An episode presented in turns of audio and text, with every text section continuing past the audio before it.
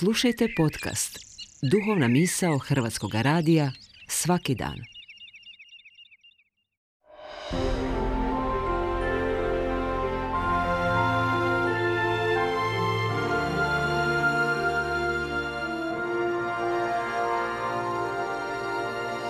Duhovna misao.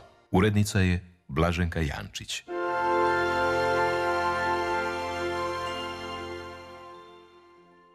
Govori vam Anton Tamarut svećenik. Je li normalno da se o dobru šuti, a o zlu govori?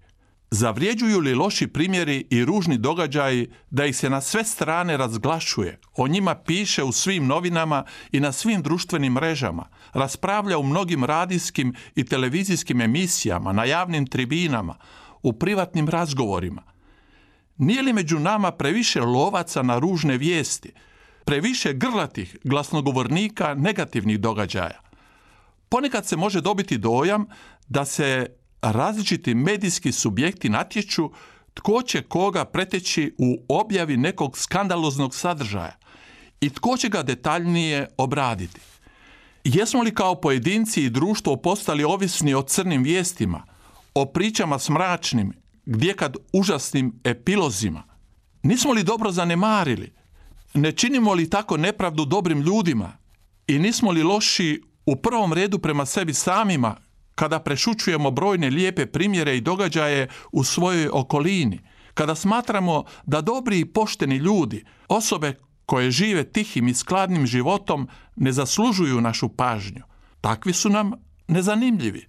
Njihova priča je dosadna, monotona. U dobru ne vidimo ništa uzbudljivoga. Kakve smo to mi osobe kojima više odgovara prljavi i zagušljivi društveni i medijski prostor nego čisti i prozračni? Gdje je nestala briga o duhovnoj ekologiji? Na području duha ni traga zelenoj politici. Je li doista dobro dosadno, a zlo jako zanimljivo? Sve dotle da na taj račun stvaramo viceve prema kojima je i u paklu zanimljivije nego u raju. Sa zlom je zabavnije. Nije li to užasan zaključak?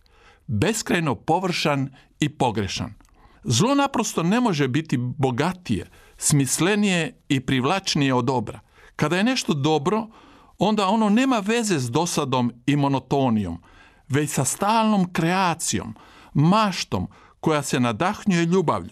To je trajno uzajavno ugađanje. Dobro je obilježeno povjerenjem i vjernošću osoba.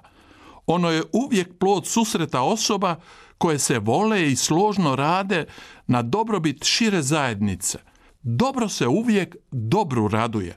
Dobro pokreće želja i čežnja za još većim dobrom.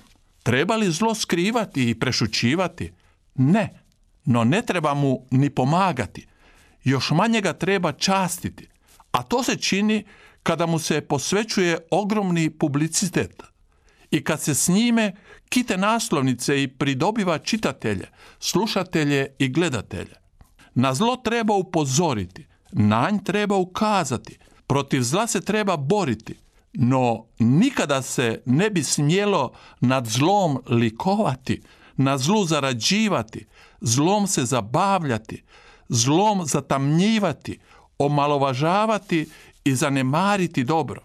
Dobro je jedini istinski lijek protiv zla.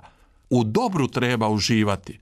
U dobro treba puno više ulagati, ne treba ga izmišljati samo iskreno i uporno tražiti i kada ga nađemo, a nemoguće je da ga ne nađemo, predstaviti tako kako ono zaslužuje.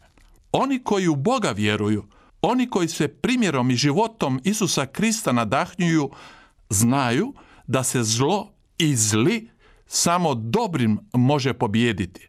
Tama se pobjeđuje svjetlom. Pobjeda dobra i te kako je zanimljiva.